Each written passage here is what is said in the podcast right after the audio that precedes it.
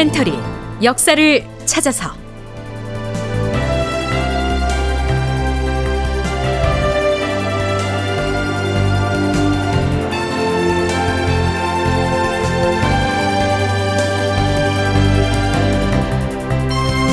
제 1253편 또 하나의 반역 사건 유효립의 난 극본 이상락 연출 황형선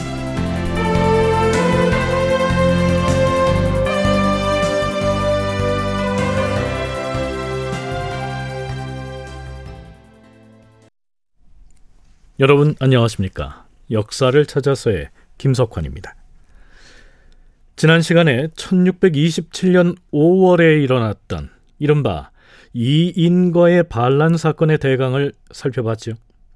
여기에서 이른바라고 하는 수식어를 붙여서 표현한 것은 그것이 다분히 인조 측근 공신 세력에 의해서 의도적으로 반역 사건의 모양새가 갖춰졌기 때문입니다.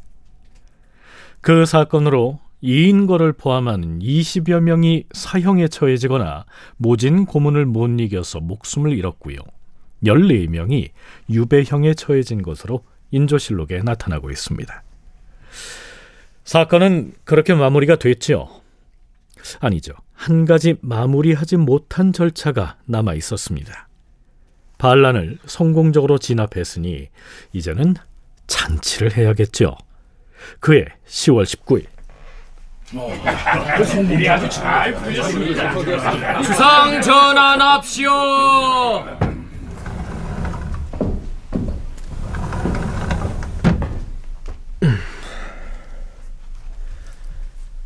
과인이 경들을 들라한 것은 지난번 반역 사건을 수습하는 과정에 훈공이 있는 사람들에 대한 보상 문제를 논의하기 위함이요. 과인이 생각하기에 아, 원주 목사 홍보의 경우 역적이 군사를 일으킨다는 말을 듣고 즉시 토벌하여 이인거를 체포하였으니 그 충성심과 공로는 높이 살리리요.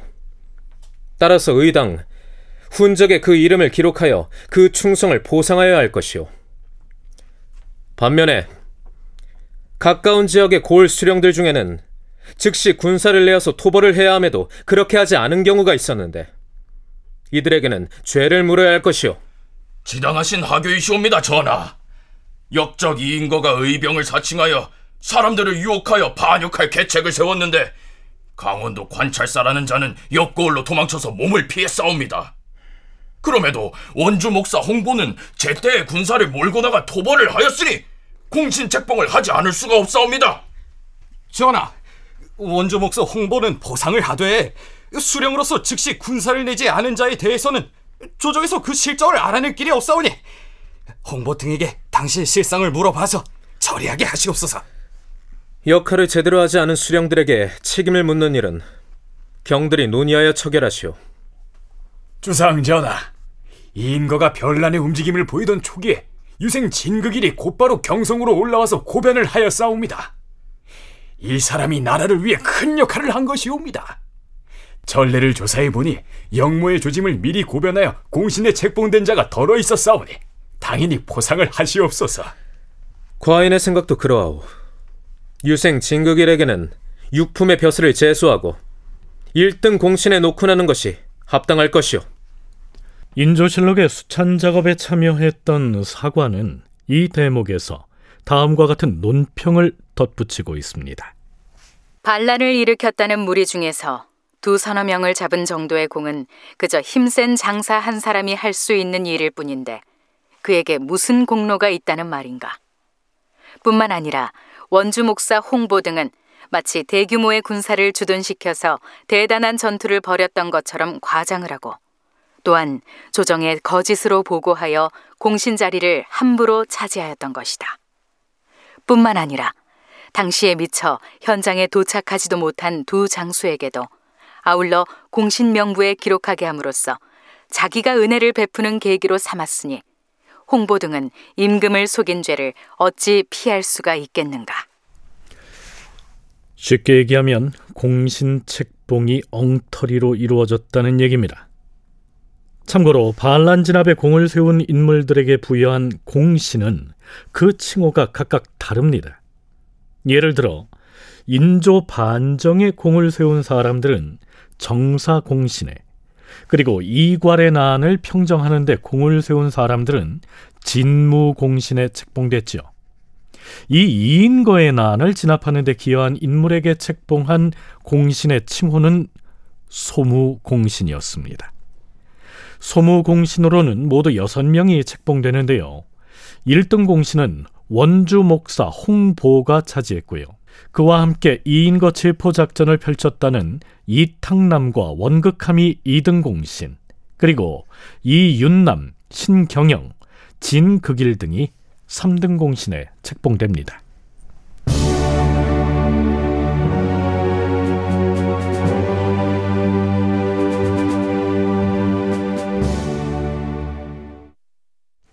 인조 5년 11월 27일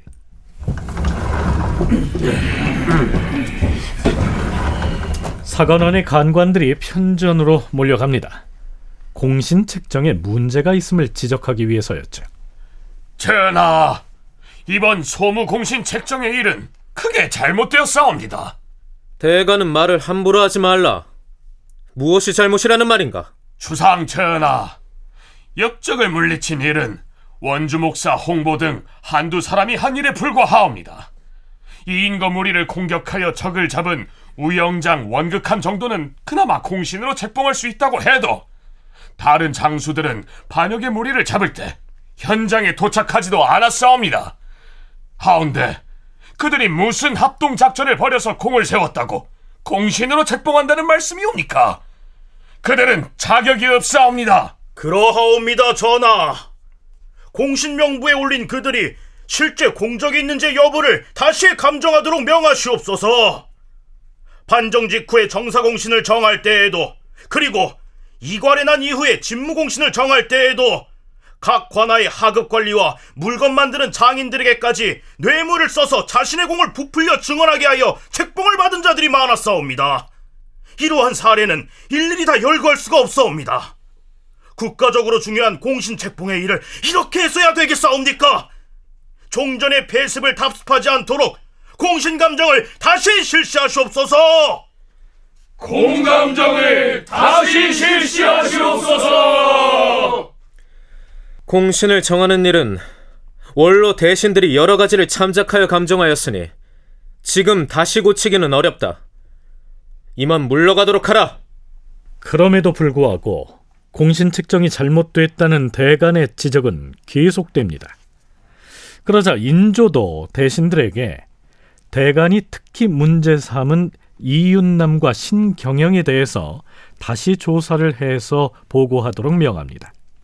하지만 대신들도 이인거가 체포되는 현장을 보지 못했으니 자신 있는 대답을 내놓을 수가 없었겠죠. 전하, 애당초 원주 목사 홍보가 명을 받고 입궐하여 횡성 현감 이탕남과 상의해서 공을 세운 사람의 명부를 작성하겠다고 하였사옵니다. 그래서 신들이 이탕남을 불렀던 것이옵니다. 이탕남이 도착하자 홍보가 이탕남과 함께 의논하여 다섯 사람의 이름을 적어서 신들에게 보여주었던 것이옵니다.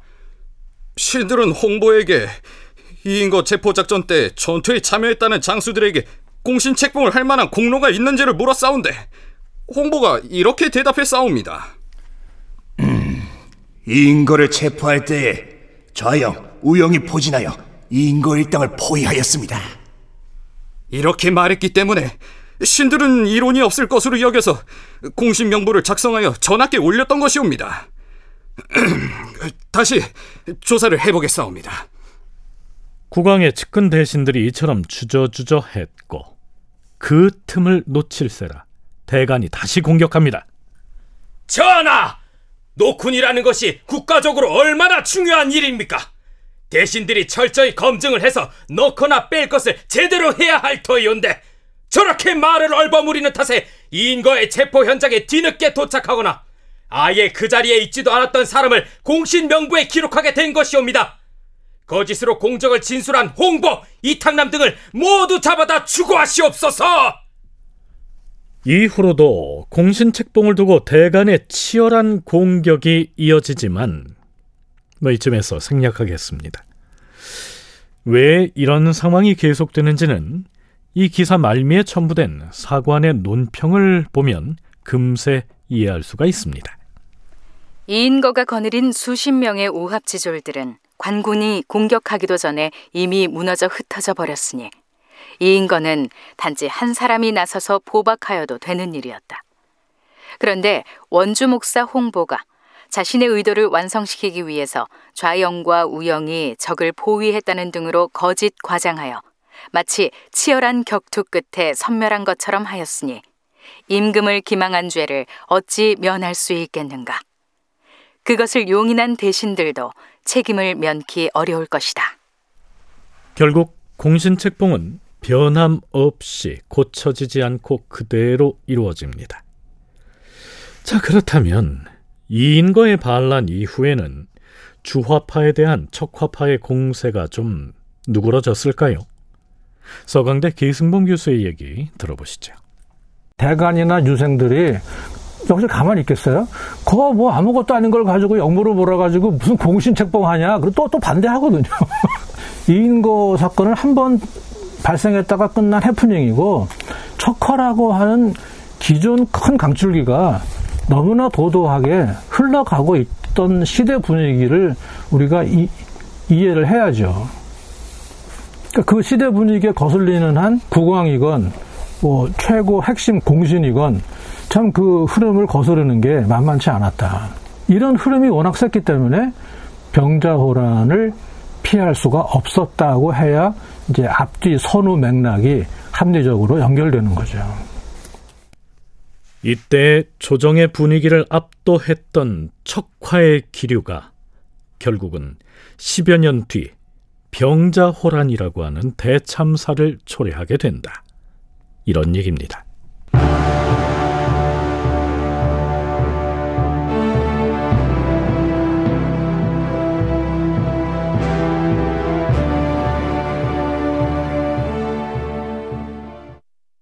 인거의 난에 대한 공신 책정을 두고 감론을박하고 있던 때가 인조 제위 5년째인 1627년 10월 무렵이었는데요.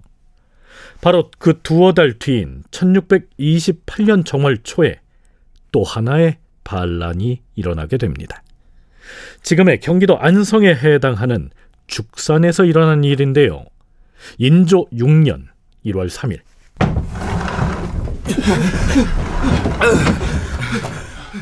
네 명의 유생들이 승정원으로 들이닥칩니다. 아니, 당신들은 어디서 온 누구요? 멀리 지방에서 온 모양인데 무슨 용무인지는 몰라도 여기가 어딘지 알고서 이처럼 들이닥친 것이오. 조정에 할 말이 있으면 상소를 올려서 우리는 보고를... 죽산에 사는 유생들입니다. 시간을 다투는 화급한 일입니다. 주상 전하께 모반 사건을 아뢰려고 달려온 것입니다. 뭐요? 모반 사건이라 하였소? 그렇소이다. 어서 주상 전하를 아련하게 해주시오. 이때에 승정원으로 찾아온 죽산 사람들은 김진성, 김득성, 신서회, 이두견 등 4명이었습니다. 이들이 보고한 내용은 이러합니다. 참고로 세마는 세자의 호위를 담당하던 세자 이귀사에 소속된 정구품의 관직입니다. 주상 전하, 죽산 고을에 사는 전세마 허유를 비롯하여 유생 허정과 이우명 등이 허사룡, 강무생, 정진, 이양, 안집중 등과 더불어 군사를 모집하여 모반을 일으켰사옵니다. 모반을 일으켰다. 그래서 그 무리는 지금 어디에 있느냐? 전하, 이미 한강에까지 이르렀습니다. 반란군이 이미 한강에 하면 조정 내부에도 그들과 밀통하여 내응하기로 한 사람이 있다는 말이더냐? 예, 전하. 내응하기로 밀통한 사람은 훈련도감 소속의 중군, 천총, 파총 등의 군관을 비롯하여 내시 배희도 등이옵니다. 반영무리의 괴수는 광해군 때 우부승지를 지낸 유효리비온데 사흘 뒤인 1월 4일에 대궐을 범하기로 약속하였다 하옵니다. 이런 이런 정녕 그 말이 사실이라는 말이냐? 그뿐이 아니옵니다. 의금부의 서리인 이수양이 신에게 은밀히 이렇게 말했사옵니다. 내 말 잘 듣게. 이미 나라에 큰 변이 발생했네. 제천에 귀양가 있는 유효립과 원주에 사는 정심, 정자, 정린 등이 함께 모의하여 거사를 하기로 했는데 인성군도 모의에 참여하였다네. 그렇게 말하기에 신이 깜짝 놀라서 그렇다면 어떤 군대를 동원하는지를 물었는데 이수양은 조정 훈련도감의 중군인 이계선이 이미 함께하기로 약속을 하였고 일선이 김극빈도 동모를 했다는 것이야. 이렇게 말했사옵니다. 바로 앞에 언급된 일선이는요 선조의 딸인 정근 옹주의 남편입니다. 그리고 그보다 더 중요한 사실은 인성군도 함께하기로 했다는 대목이죠. 인성군이 누굽니까? 인성군의 이름은 이공이며 선조의 일곱째 아들이다. 인조 반정 이후 국왕인 인조는 그를 숙부의 예로서 대우하였으나 이듬해 이괄의 난이 일어나고 그때 잡혀온 자들이 모두 인성군에게 혐의를 뒤집어 씌웠으므로 인조도 할 수 없이 그를 간성으로 귀양을 보냈다. 그 뒤로 원주로 옮겼다가 어머니 민 씨의 병이 위독함으로 관대한 처분을 받고 돌아왔다. 이런 인물이죠. 반정이 일어나 광해군이 폐위됐을 때 생존해 있던 선조의 아들 중에서 인성군이 가장 연장자였기 때문에 왕위 계승 서열 순위 1위였습니다. 그래서 인조 때 반역 사건이 일어날 때마다 그를 왕으로 옹립하려고 했다는 말이 늘 따라다니게 되는데요. 그 반역의 실질적인 주동자는 광해군의 외척인 유희분의 조카 유효립이었습니다.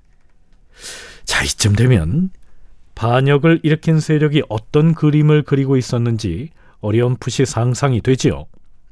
동북아 역사재단 장정수 연구위원의 얘기 들어보시죠.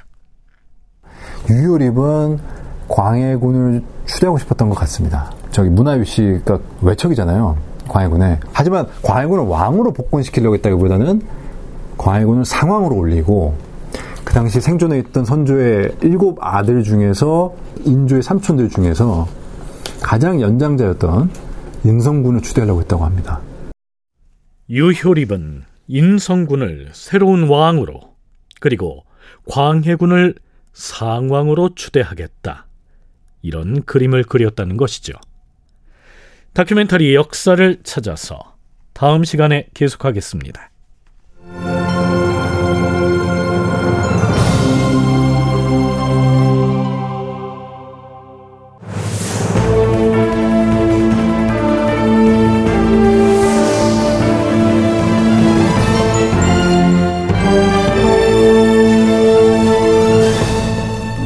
다큐멘터리 역사를 찾아서 제 1253편 또 하나의 반역 사건 유효립의 난 이상락 극본 황영선 연출로 보내드렸습니다.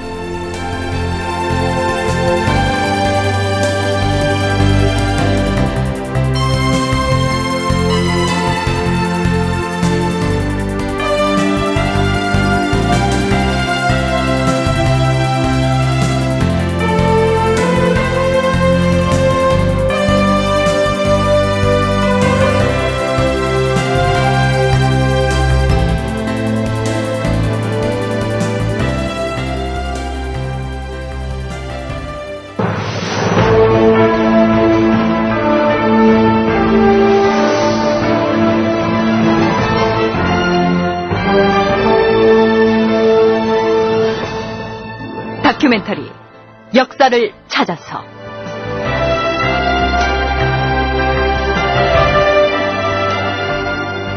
제1편 빗나간 프로젝트 동북공정. 극본 이상락. 연출.